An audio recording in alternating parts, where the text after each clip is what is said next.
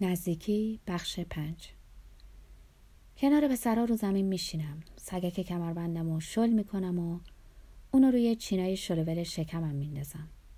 نه روزنامه می‌خونم نه فیلم دنبال می‌کنم. فقط به پسرام نگاه می‌کنم. در این بعد از ظهر من همینجا هستم هم نیستم. مثل یه روح. چیزی نمی نوشم چیزی نمی کشم بحثم نمی کنم باید حواسم به همه چیز باشه.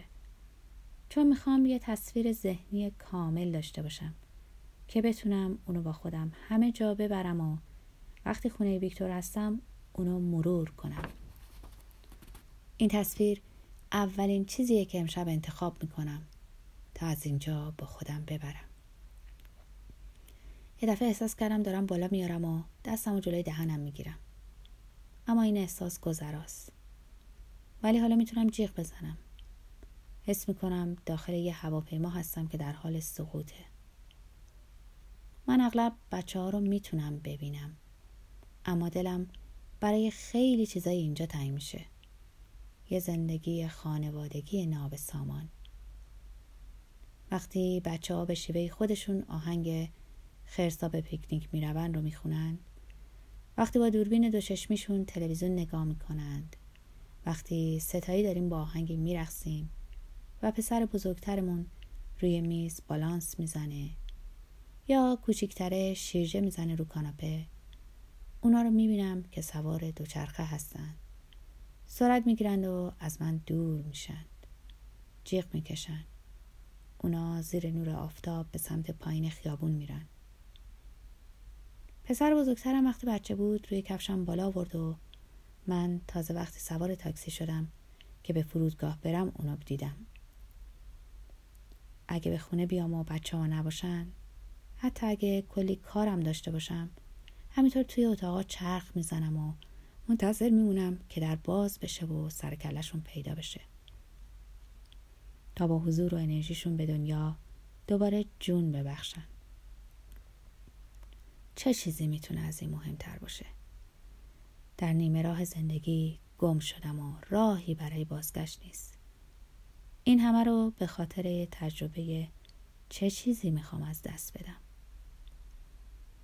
تجربه های عاطفی زیادی با مردا، زنا، همکارا، خانواده و آشناها داشتم. سالها کتاب خوندم فکر کردم و حرف زدم. امشب کدوم یکی از اینا به کار من میاد؟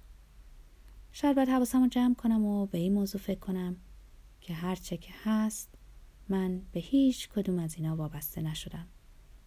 و اونقدر رها و آزادم که همین فردا صبح بذارم و برم. اما آزادی برای چی؟ به طور قطع بزرگترین آزادی اینه که بتونی انتخاب کنی و در نهایت آزادی بتونی چیزایی که تو رو به زندگی وابسته می‌کنه ببخشی و واگذار کنی. گیج و آشفتم. اما تا صبح باید تکلیفم و باید چیزایی مشخص کنم. نباید برای خودم دلسوزی کنم یا حداقل بیش از اندازه این کارو بکنم. من متوجه شدم که این روحیات من نیست که منو دل سرد می‌کنه بلکه عمق این حس و نامشخص بودن امتداد زمانی اونه.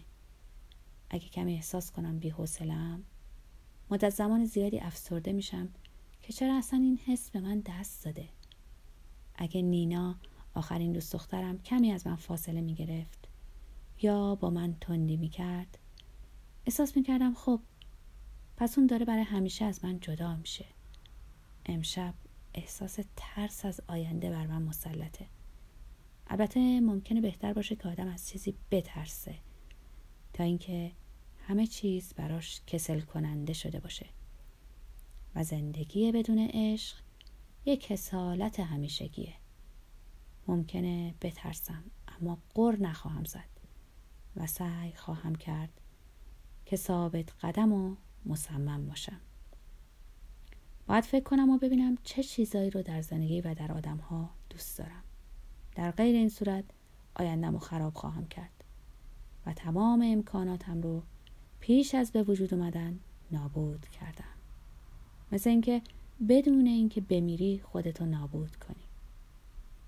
بدبختانه مجبوریم برای رفتن به آینده از حال گذر کنیم.